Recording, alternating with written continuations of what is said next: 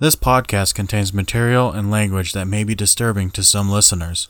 While not explicit, listener discretion is advised.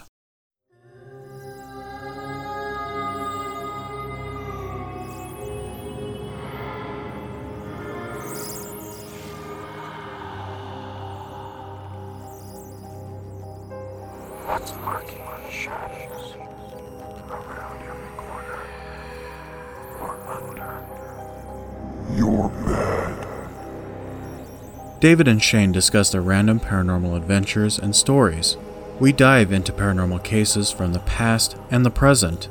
We also talk about what got us into the paranormal, the highlights, and the scary moments while on our adventures. This is Shane, and you are listening to Bear River Paranormal Podcast. Hey, everybody, thank you so much for tuning in to the BRP podcast. This is our first ever episode talking about the paranormal, all things paranormal, and a little bit about ourselves. Now, if this is the first time you're tuning in, we have wanted to do this podcast for quite some time. However, if you throw a ball out in the field, you'll probably hit a podcast that talks about the paranormal. However, we want to set ourselves a little bit differently and talk about the cases, equipment, ourselves, our background, personal experiences, and so on and so forth. I've noticed that a lot of podcasts out there don't really go in depth about cases and some of the stuff that we run into on a investigation or a adventure. Most of them talk about just news articles and don't really talk about too much about their own team and everything and that's essentially what we're out to do is we want to reach out to our clientele and have them know us on a personal level.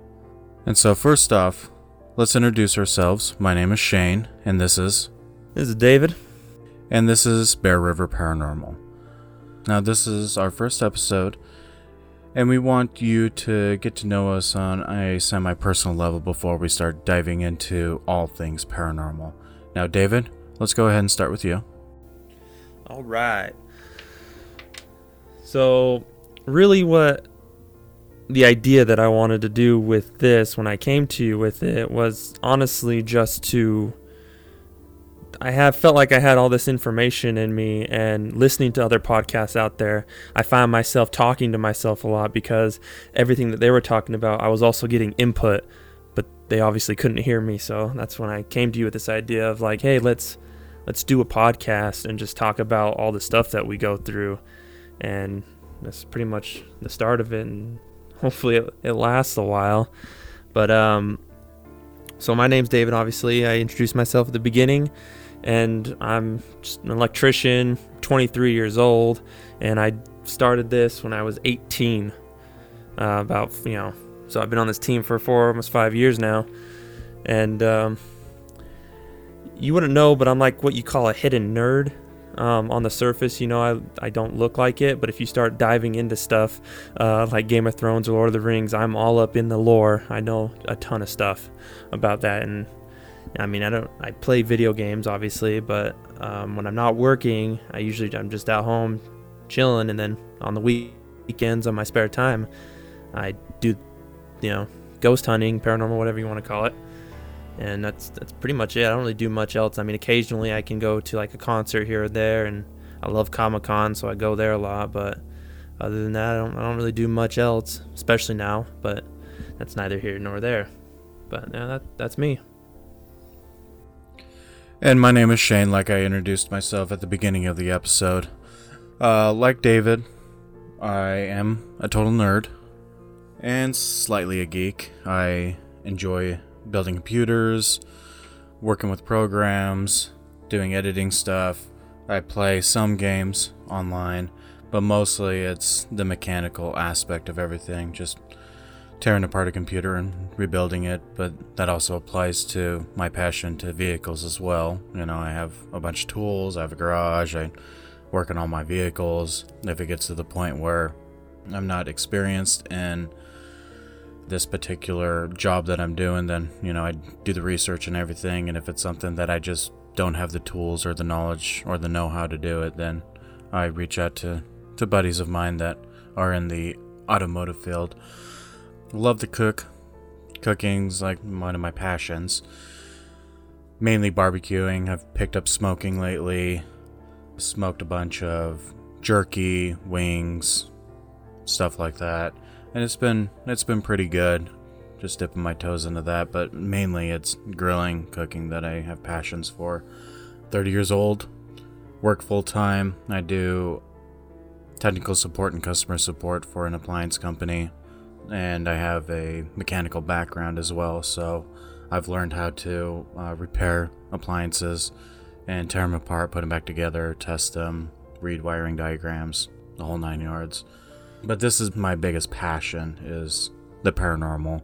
But it kind of ties in with everything else because you need a computer to do the paranormal, especially doing editing and reviews and putting up podcasts like we're doing now and so forth. So let's jump into what got us into the paranormal. Now, David, let's have you start on that topic. All right. So, I mean, I started before I joined the team. I really had no full on experiences with the paranormal. I mean, I'd watch like the shows and stuff with with my family and stuff. That, that's about it. Circumstance happened that my mother knew someone who was on a team. You know, she worked with them, and they just got talking. And my mom comes to me and says, "Hey, how would you like to go on like a ghost hunt?" You know, and I was like, "Well, that sounds cool. Sure, I'll give it a shot." You know, I end up getting in touch with you and said, "Hey, why don't you come drive down and uh, meet me?" And so I drive down to you know this Denny's, I think it was. Show up and I see you know I, I knew who my mom's friend was, and then so she walks in and I see you and sit down and proceeded to basically interview me. And then at the end of it, said, "How would you like to join the team?" And I was like, "Uh, sure."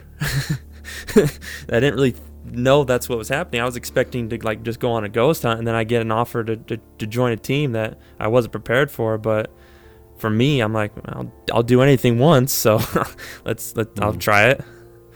And that's pretty much what happened, and then just what leads up to my very first investigation. But I'm not sure if you want me to get into that right now or not. Yeah, we'll get to that here on another episode. We mainly just wanted to speak talk about what got us into the paranormal and everything, and then we go from there. But cue in though, the first uh, investigation that you had was a pretty intense one for your first one ever, so I will give you that one. But that's going to be for another episode, and that one's going to be a good episode as well. Well, looking at it now, my first investigation compared to the ones I've had now is actually very, very mild.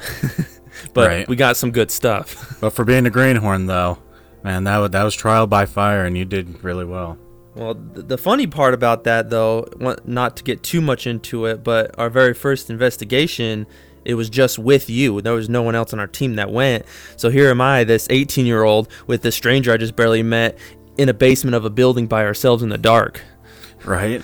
Doesn't sound like a, a good scenario there. I, I didn't think that through, but luckily everything was fine yeah, everything turned out well, and we got some good evidence from that investigation. So, to round that off, what got me into the paranormal? So, I have a pretty lengthy background. As a child, I've always had paranormal occurrences happening. I was a very troubled youth growing up.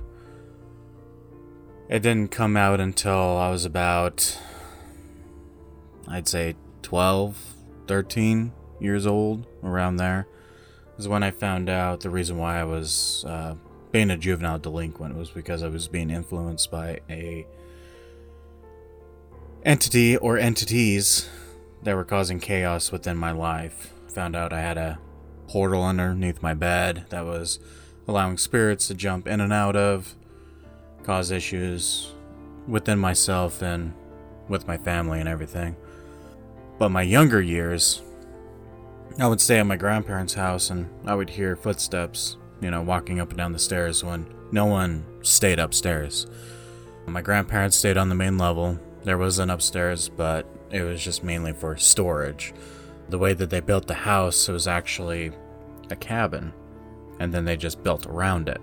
So they walled in the original log walls and everything and put put up sheetrock and the whole nine yards. There's still an actual attic right above the living room where the cabin sits. At one point in time, if I remember correctly, my grandma said there was 17 or 18 people living in that cabin at one point in time, which wasn't uncommon in the area that we live in. Now, David's in Ogden, and I'm up in Preston, Idaho, which is not too far away from each other. It's about an hour, hour and a half drive. But we live in the land of the LDS. And the LDS love to have big families. Don't know about any of the other religions across the United States, but primarily with the LDS religion, you know, big families are a common thing around here. So it wasn't uncommon to have upwards to 16 to 18 people living in one house at one given time. In fact, one of my science teachers from back in middle school, that was, you know, ages ago, I think in total, I think they had like 12 or 14 kids. So that does sound a little bit extreme, but if you understand the LDS culture and the religion, it would make sense to you. Now, back to when I was hearing those footsteps, it was, I wouldn't say a constant thing, but it would pop up. You know, I would be having a sleepover and laying, you know, sleeping in the living room, and you'd hear the footsteps going up and down the stairs, and thinking that it was grandpa or anything, and asked him the next day, I was like, What are you doing at 2 or 3 o'clock in the morning walking up and down the stairs? And he's like, Oh, I was asleep. And I'm like, Oh, okay, well, you're the closest one to the stairs, so I assumed it was probably you because I didn't see grandma come out of her room, but that's later on that's when I found out it was it was, it was essentially one of the spirits that stays in that particular house. I assume it's one of the original people that lived on that property, but I haven't really dived too much into it. But that was my first toe dipping experience for the for the paranormal and then obviously as time goes on, I've had more and more experiences. Back to talking about the portal underneath my bed and everything. So, my ex stepmother and my dad at the time had a lady come over and do a thorough cleansing and do a cleansing on me and everything. And at the end of the cleansing, the lady told me that if this worked, there will be a bunch of crows on your front lawn the next morning. Well, I was laying in bed, and my ex stepmother and my dad came and got me out of bed and said, Go look out the front window. So I did, and I ain't kidding you, there was a bunch of crows in the front yard. Back then, I had a camera, but it was. This kind of dates me a little bit. Digital cameras were becoming the the hot new item back in the day when this happened, and so I had a small little, I think it was like a six megapixel digital camera or whatever. It was just a little cheapy thing, and I took pictures of it, but I lost those pictures, so I have no way to find those pictures that I took. But it's etched in my in my memory, probably until I die, watching that sea of crows just sitting in the front yard, and that piqued my interest for the paranormal. Now, fast forward a few years later, Ghost Hunters came out. The original OG TV series, Ghost Hunters. They came out, and I started watching that. That's what really got me interested in it, but didn't know of anybody that actually did this kind of thing around here. So, as I progressed into adulthood and out on my own and started working at a bar, and started doing pool leagues and I met up with this guy that does the paranormal and I said, "Well, I have a, a interest in this. I've experienced this kind of stuff, you know, so on and so forth." And he's like, "Well, let's give you a shot. Let's have you come on a couple of investigations." So they added me to the team and I did some investigations, which was a great experience. I mean, we went to quite a few locations and particularly two of those locations no one can get access to anymore. So that was that was an honor to be able to do that. But things didn't go the way that it should have, and I ended up being removed from that particular team, and so that's when I decided to to start my own group. because that burning passion inside me just kept on growing on every investigation that I went with them. I was extremely interested. Like, I, I want to understand this. Like, obviously, there's spirits and ghosts around us, but I want to know more. Like, that's the uh, that's the part of my brain that is beneficial, but then can be a hindrance at the same time because it's like I focus on one thing and I just want to learn that one thing, you know. But here I am now, almost 10 years later, running a successful group, having five star reviews, helping out clients, gathering more and more knowledge by the day on every case, you know, watching the people that I look up to when I started in the paranormal field essentially up and quit and not do the paranormal anymore, which is saddening, but that's that's story for another episode. Well, we've come a long way since we even I started. So even before you and I met you, but uh, we definitely have grown a lot. And I even remember, you know, first couple years, you always said that you were as sensitive as a brick, and now you, you're pretty in tuned with you know your spiritual side. Mm-hmm. Definitely, and that's the evolution of the paranormal. You know, it's everybody is sensitive to a degree. It just it's the matter of tapping into it. And it took up until someone that saw that I was that I have abilities, you know, and helped me open those up and develop those. Now it's still work in progress, obviously, but it's yeah. like what David said when he first started the group. I always told people I'm about as sensitive as a brick.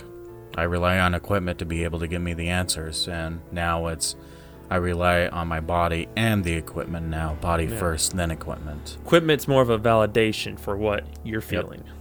Yep. yep. But then there's also the case where, you know, if we're doing a residential, we obviously have to present something if we're if they're allowing us into their house and everything, and that's the biggest beneficial of the equipment is, you know. Yeah, because we don't just go in and say, you know, oh, I'm feeling this. This is it for sure, and they have to believe us on our word because, yeah, you know, no one's gonna be like, oh, you're, you're just crazy. But when we show them actual, you know, stuff we're getting on equipment that's going off and saying, no. can't explain why that's going off, it leads them more and more to what we're feeling, and they start believing it because we're exactly. backing it up with evidence. Exactly. So it's it's a good visual for the clients to be able to see like this is what I was feeling, but this is what we caught it kind of correlates with each other. You know, we believe that this is evidence. This is this is what we captured. Well, now, when I started my group, Bear River Paranormal, a lot of people don't realize that there was a massacre that happened just north of Preston called the Bear River Massacre. It was it was when the LDS religion basically fought the natives. I believe it was the Shoshone that was up just north of Preston. Came in early morning while the men were out hunting and slaughtered women and children. And ran after when the, their task was complete so that way the males when they came back they came back to essentially a massacre which is the most unfortunate thing that could happen to our, to the natives of this land but you know, history is history, and there's nothing we can do about that, unfortunately. But I wanted to honor, you know, the natives and everything and respect them at the same time, on top of wanting to do the paranormal. And I figured Bear River Paranormal would be the most appropriate name for my group.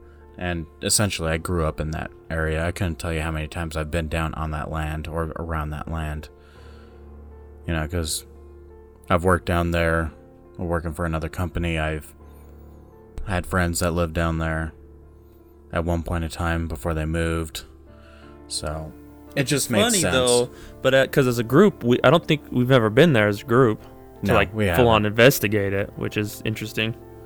Because it's that's the thing with natives and with particularly the religion that's around here is I've been trying to figure out exactly who owns that land, but I also want to go and get permission from the natives first before, you know, yeah. we do an investigation on that land. It's it's it's, it's a double-edged sword. You know, obviously the the natives believe in in the afterlife and everything, but each, I want to say, ethnicity tends to worship it a little bit differently. You know, obviously they don't want us, you know, if they don't want us to investigate it, that we'd have to respect their their wishes. Oh, you know, sure. 'cause if I remember correctly, I believe the natives, certain natives anyway, they they worship the dead, and out of respect, they don't they don't like it when people you know mess with that. So you have to you have to respect it. You know, and then then that's another episode too that we can talk about is teams that don't respect other people's wishes, particularly landowners. You know, different cultures, stuff like that. Well, yeah, because that's one thing we definitely don't encourage. I mean, we definitely want permission. We don't trespass and do you know that kind of stuff on the sly. We definitely like to be upfront. And if some business owners, for example, because we do a lot of businesses, you know, have their ways where like all this stuff doesn't exist, and you just have to go, okay, have a nice day. Yeah.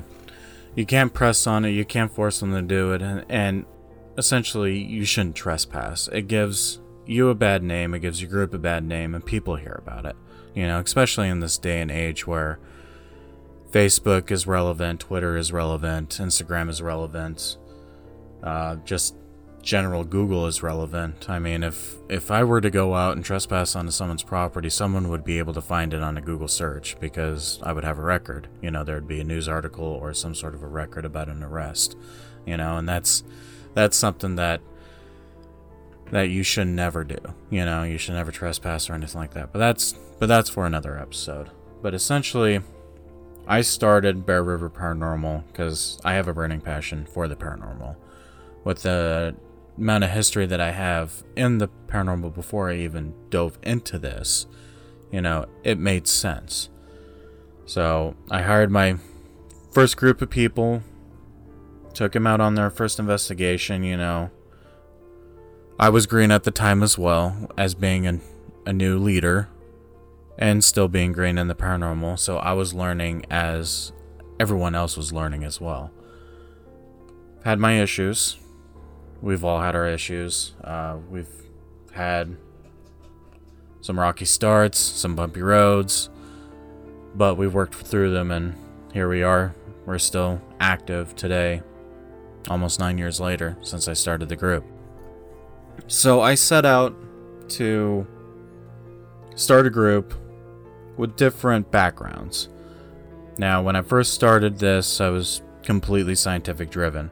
So I wanted to make sure that I had the proper equipment for this. I wanted to get like minded individuals from different backgrounds on this particular team. Now, when I started the team, I did have one medium join. Now, back then, I was skeptical about mediums. I thought they were hogwash, I thought they were all fake. Now, here I am almost 10 years later. That's not the case. But the basis of my group was to be scientific, and it's still the basis now. It's just we've became more open to a lot of different things. But the investigations went well with the individuals that I had on my team and everything. There was a little bit of falling out. I'll go over that on a different episode, but I had to restructure and restart my whole entire team. Which leads to the team that I have now. Which the background on most of them, you know, some of them are scientific driven, some of them are mediums, and some of them swing both ways. Some of them are a little more sensitive than others, and some of them are more scientific driven than others. But we have two mediums. I don't consider myself a medium at all. I consider myself as a sensitive. I consider David as sensitive, but he's also scientific driven, as I am. And there's a few others that have sensitivities, but they're also scientific driven as well. Well, I had the same thing with you at the beginning Mm-hmm. because I didn't have any I, I used equipment to validate for me because to me i didn't know if this was real or not when i started that's why Yeah. when i first started i was like yeah i need to get tons of equipment because like i mean i can maybe hear some stuff but like i can't see or feel anything i'm like i need to find a way to prove to myself Yeah. you know and i'm still kind of i mean i believe for sure now because i've had too much happen to me that i can't explain but i am still hoping for that moment where i can fully see a something where it looks like a person and they just disappear like i'm still i'm still looking for that but i mean one, one day i'm sure Yeah. And which completely makes sense. I mean, everybody has an amount of skepticism to this field, you know, because it's a very not understood field. Obviously, there's a crap ton of paranormal teams out there, people that are into the paranormal. However, it's still not understood. It's not as studied as, you know, bacteria or anything like that in the scientific world.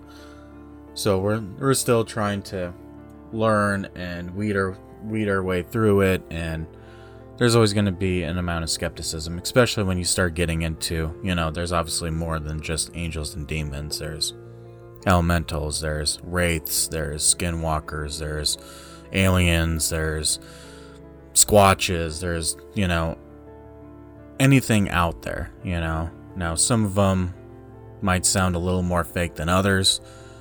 Trust me, I, I still have my skepticism on some of the things, you know. We can't be the only living beings in this universe, just saying. But seeing a 8 foot, 9 foot tall hairy beast in the woods, until that day happens, I'm still kind of skeptical about that, but that's a topic for another day. So essentially, what I set out to do for my team is to research the paranormal, investigate the paranormal, and also help out clients as well. Because there's the good things about the paranormal, and then there's the bad things about the paranormal. And we tend to focus about the bad things about the paranormal, particularly when someone's living in a house and they're being terrorized by an unseen entity. And that's what we wanted to specialize on and that's the main basis for the group is residentials and sci- and scientific studies.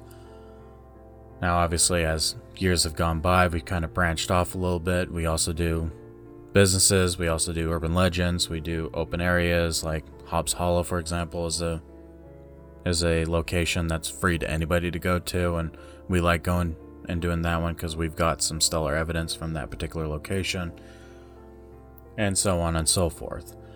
I have yet to go squatching or UFO hunting, but I've been to some places where it, it would be a stellar location to go UFO watching. And from my understanding, from talking to a few certain people, they've seen, you know, random things stop and then shoot across the sky, you know. So that's that's an adventure I would like to experience at least once in my life, even though my passion is spirits, ghosts, entities. Going UFO watching would be fun for like one or two trips. What do you think, David? Yeah, I mean, you can almost combine all three at some point because you can go. We've been to places that are outside. I mean, you can go looking for spirits, and then also in the back of your mind looking for Sasquatch, and then occasionally looking up in the sky and see if you see a UFO. I mean, they're all Yeah. you can do all three at once. Just you know, because if you're just looking for Sasquatch, that doesn't mean ghosts aren't going to still be around you. Ghosts are around us all the time, and then you never know when possible aliens could you you know come too. Yeah, definitely. I mean, essentially the basis of the word paranormal, denoting events or phenomena such as uh, telekinesis or clairvoyance that are beyond the scope of normal scientific understanding. That's a, an example of the paranormal. Essentially, UFO hunting, Sasquatch, ghosts. It's all based under paranormal because it's an unexplained phenomenon, you know? That's why UFO, unidentified aircraft, people don't know exactly what they are. That's why they easily tag them as UFO. But essentially, it all boils down to everything is paranormal. It doesn't have to be just ghosts. But that's a lot of, that's one topic that people tend to debate on. You know, it's paranormal is ghosts and then there's UFO and squatching. No, it's it's all pieced under one thing. Even the Loch Ness monster is technically under the paranormal tag. You know what I mean? Yeah, it's definitely something we could do. I mean, I guess in Utah, the places that we'd have to go for Sasquatching would be in the high Uintas. From from what I know, because I'm pretty Mhm. sure anywhere deserty related, you know, you don't get a lot of Sasquatch sightings. Which is also another great place to go UFO hunting as well. When I went camping last year up Soapstone Basin up in the high Uintas, it was told to me that if you pay attention to the sky, you'll you'll see UFOs up there. Uh, it's a common hotspot for UFO hunting, from my understanding, from people that are into that kind of thing.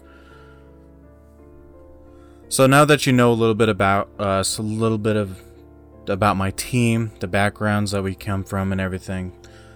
Now we're gonna go into what we expect from this podcast. Now, I kind of touched on a little bit at the beginning of this episode, but essentially, David and I want to sit down and we just want to talk about the paranormal. Like David said, he's been talking to himself when he's listening to other paranormal podcasts because he wants to inject some of his knowledge into there that would be beneficial. And for me, it's about getting our information out there, letting you know exactly what we experience on an actual investigation, on a day to day basis, how I run my team, you know, the adventures that we go on, the issues that we come across, and so on and so forth. But we also don't want to bore you, so we're obviously going to be throwing in cases, we're going to be th- talking about uh, equipment, we're going to be talking about some controversial topics out in the paranormal field. One of them is paranormal unity and location harboring. Those are some of the topics that we are going to be discussing on this particular podcast and the shitty people in the paranormal field as well. That gives us a really bad name and some of the stuff that's happened even before I even started the paranormal that I've I'm running across on a given day, you know what I mean? Now, both David and I are going to be talking about equipment. It'll just depend on the episode. I will be going over some of the cases that my team has done prior to David joining the team. He's more than welcome to inject some knowledge if he needs to while I'm talking. But primarily, we wanted to get some of the earlier stuff done and talk about how what I did back in the day is what we are implementing now and some of the improvements and and stuff like that. Because you're learning in this field. Let's face it no one's a professional in this field. And i might get some hate for that but i don't care who you are you know. No one's a professional in this field. No one is all knowing in this field. We are all learning. And certain people learn different things than other people but I mainly want to talk about how we grew as a group in the paranormal field. Some of the unfortunate things that have happened to us, some of the best things that have happened to us, and everything in between. Which leads me into our first case that my group has done in the paranormal. So there's a community center here in Logan, Utah called the Whittier Center.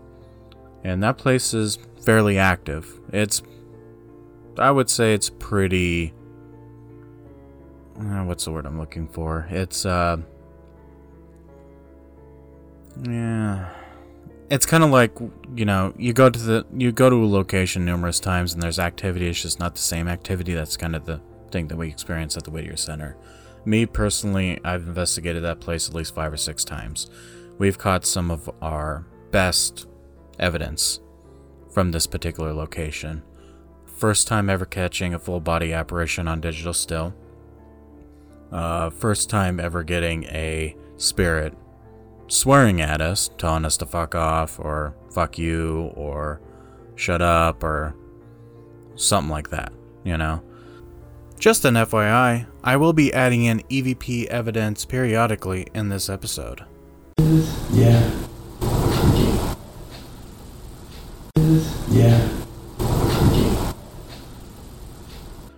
But the Whittier Center is it's an active place. I mean, it, originally started as a school, and then once they started building more schools as Logan evolved and got bigger, uh, they turned it into a community center. Uh, you can host weddings there, quinceañeras. They also have ballroom dancing in there. You can do gymnastics in there, I do believe. It, it there's a number of different things that you can do in that particular building. And they've done a really good job on preserving that building, keeping it up to date, making sure that it's up to code and and that it's not a hazard to anybody that steps foot into that particular building. Now, on the paranormal aspect of it, it is very active. You can sit in the main foyer and just just sit and listen, and you can just hear the echoes of children laughing and walking around, and you know. Doesn't other reflectors of this. Reflectors of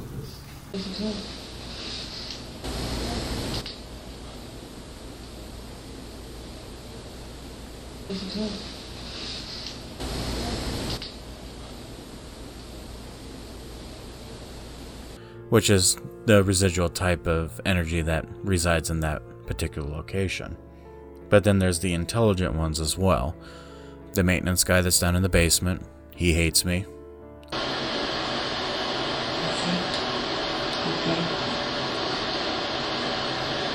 Down.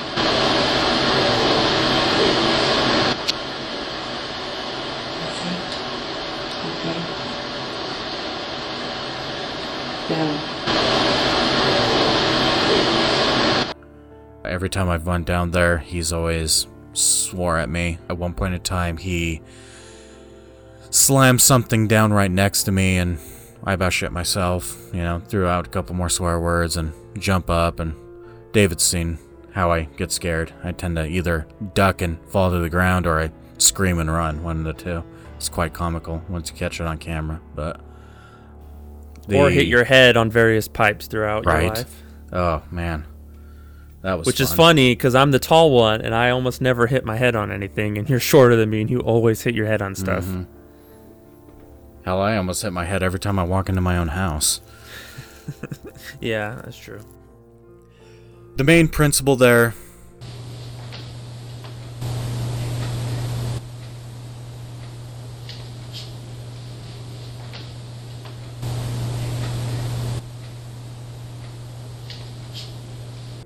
She she still sticks around. We've caught her on camera too. She's twirled around in front of my laser grid when I've had my camera there. Now, this will be a throwback to the people that have been in this paranormal field for a long time. Remember those those uh, Sony cameras that were infrared? They were kind of gray, bulky. We've had we had two of those, and we used those uh, up until we upgraded our equipment to those action cameras. But those Sony cameras were they were good. They were just compared to action cameras, it's like tunnel vision.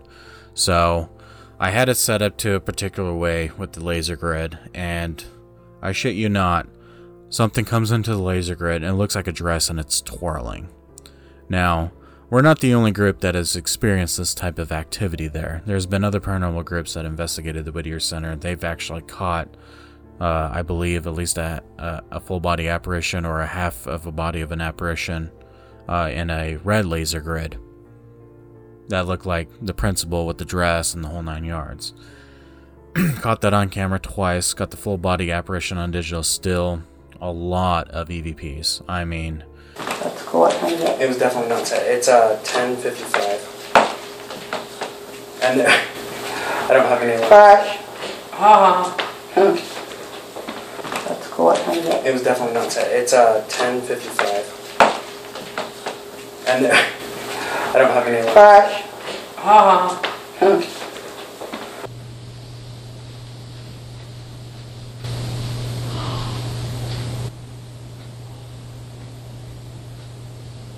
That did not sound like that.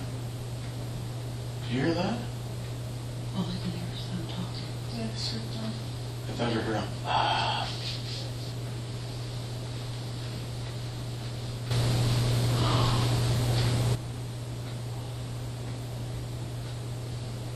That did not sound like that.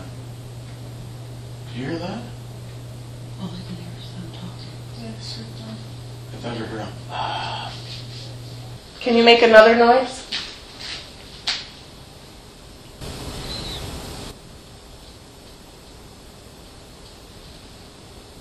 Sounds like whistling. Almost. Did you hear? That Can you make another noise?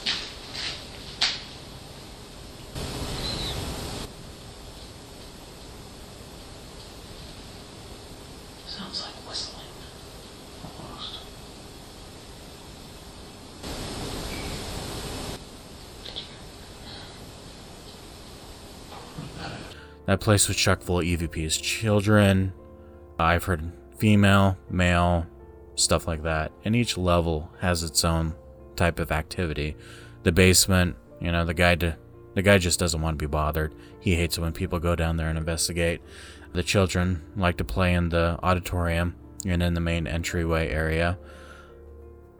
The main area is where, in one of the rooms off from the main area, that's where we caught the picture of the full body apparition. Upstairs is when I caught the principal twirling in the laser grid. We've also caught some other EVPs up there as well, and then we've caught an anomaly. This anomaly was a little bit different.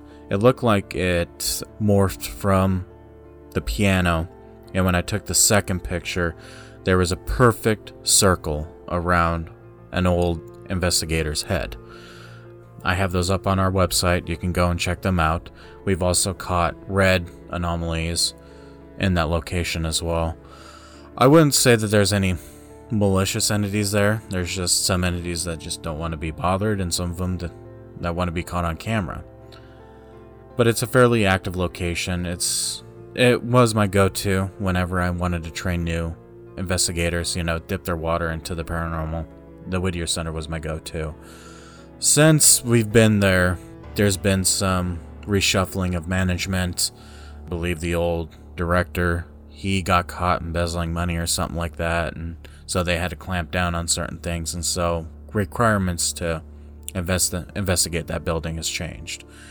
They used to just take donations. We would all donate some money to it, you know, as a thank you for letting us, you know, investigate the building, and that goes towards their expenses and everything like that. Now it's they're wanting like a deposit, and you have to get on a list and the whole nine yards, from my understanding.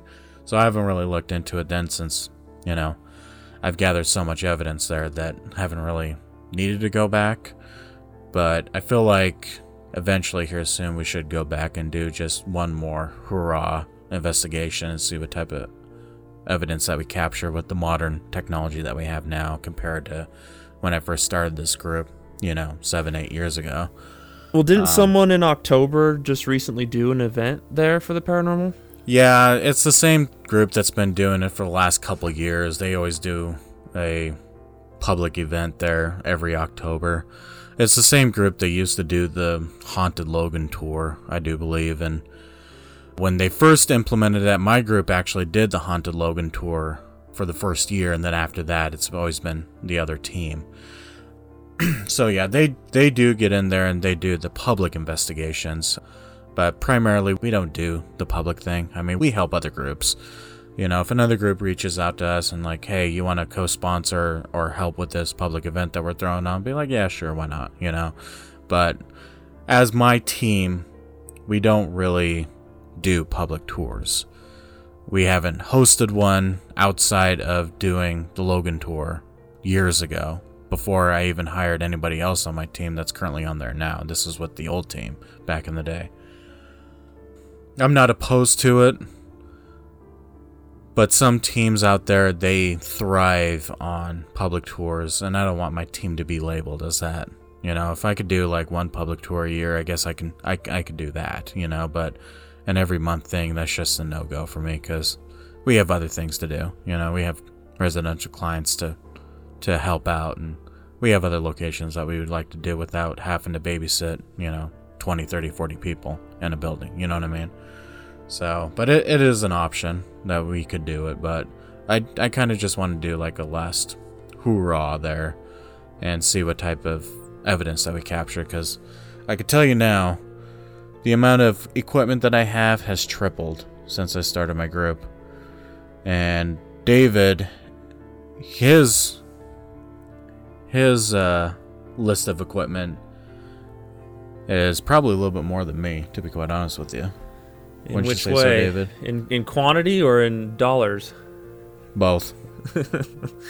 Yeah, I got a whole I got a whole closet just full of uh of stuff.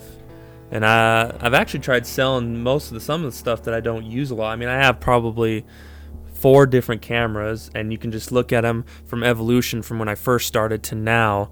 You know, it's the smallest rinky dink of cameras compared to my main camera I have now.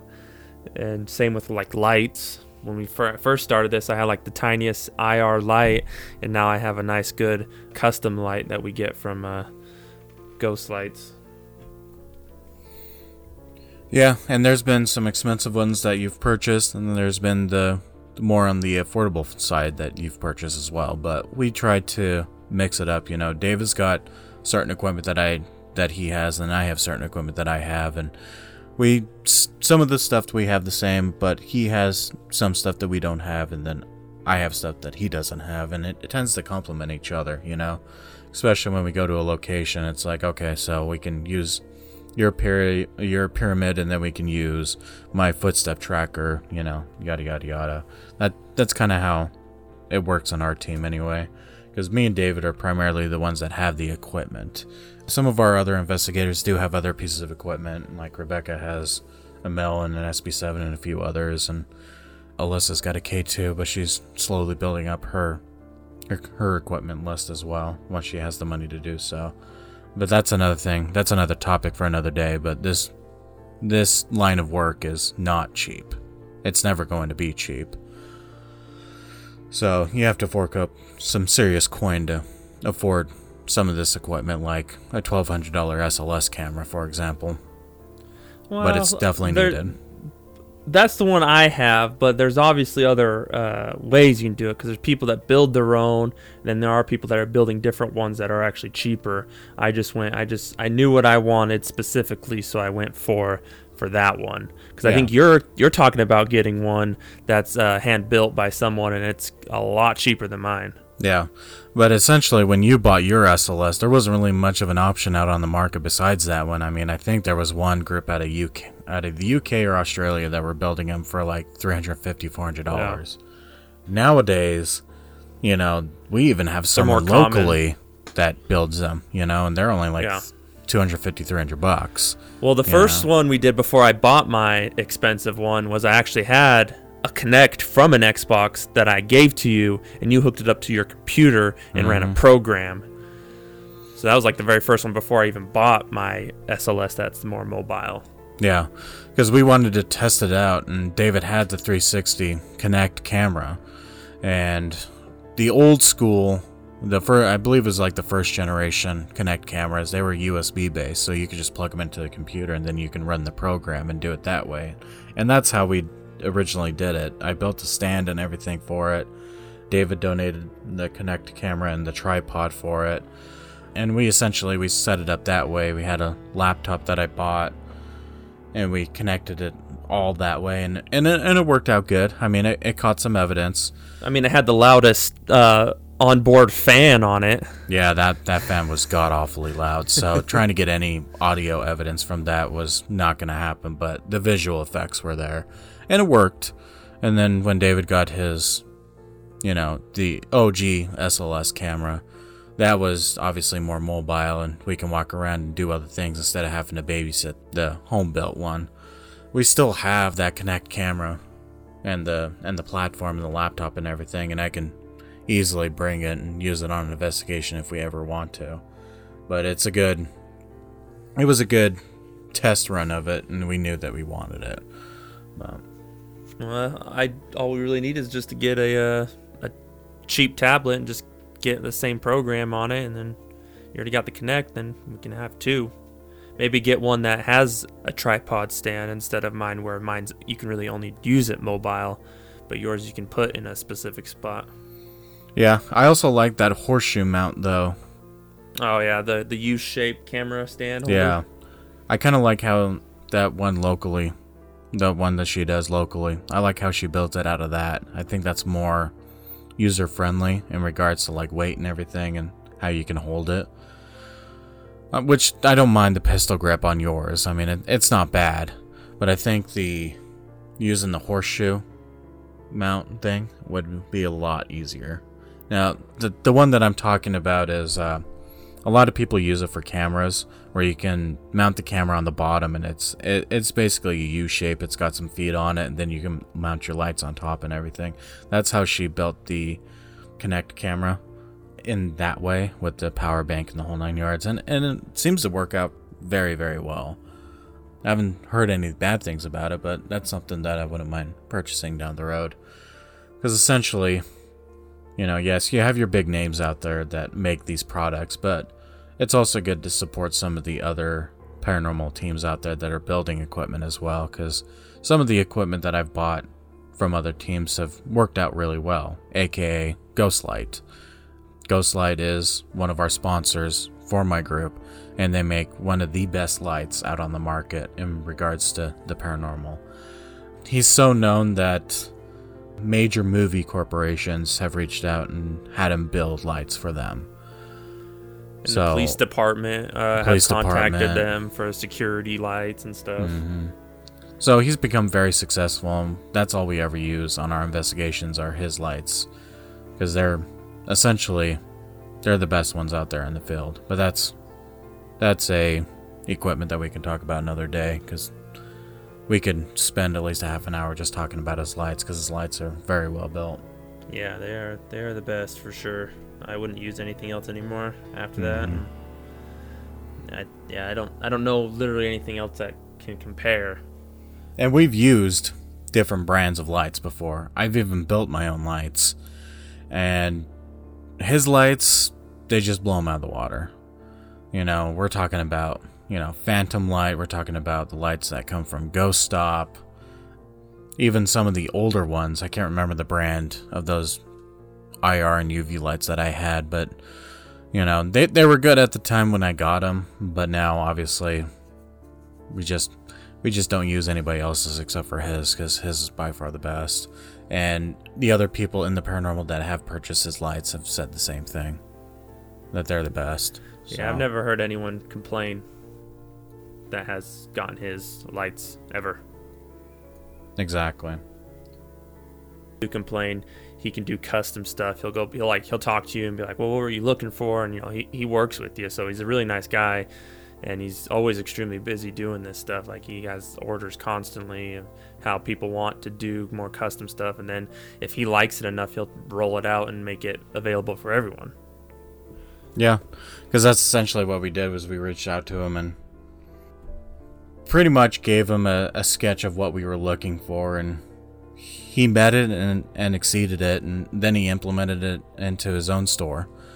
And some of the newer stuff that he has especially for action cameras where you know most action cameras do 170 degrees of viewing angle and it didn't make much sense to have a light that basically shot forward. You needed light to illuminate the whole entire room and so that's what he created was one that did 170 degrees of viewing angle 160 170 degrees which ended up being like one of the best purchases that you could ever get if you're running an action camera doing paranormal investigating because if you ever if you ever take an action camera you set up in a room you set up just a regular IR light what are you going to get you're going to get tunnel vision because it's only shooting that light straight Yeah. So what what you're getting is you, you can see forward, but on the sides it's all black.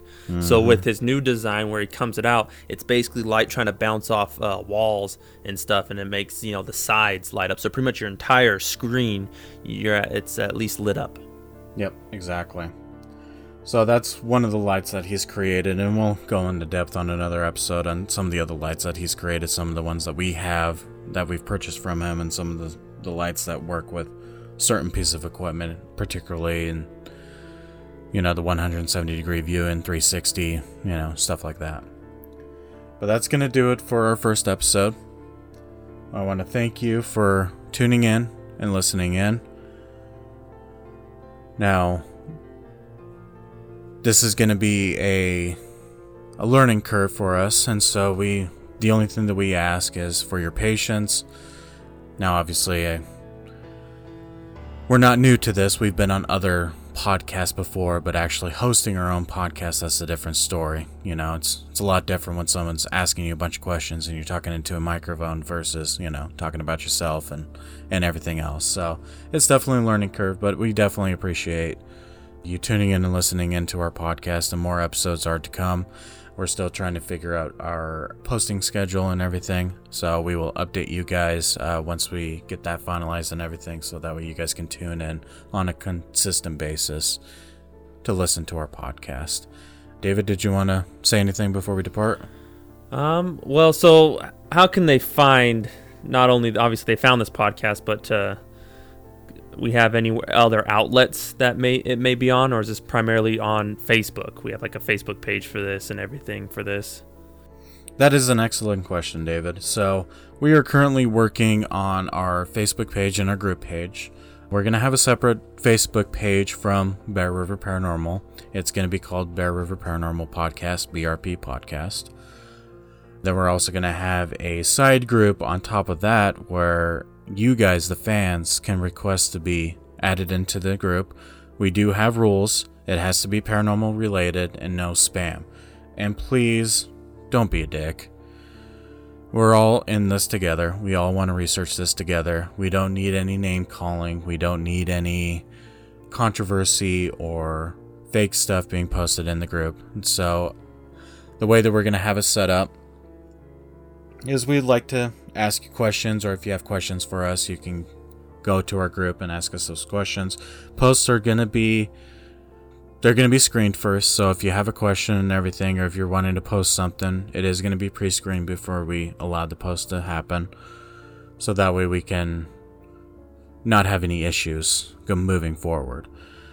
But you'll be able to find us on Facebook. We are working on getting us onto a platform. We're going to try to be on all major platforms for podcasting. Just have to work on that and everything. So all of our updates are going to go on to Facebook and our group page.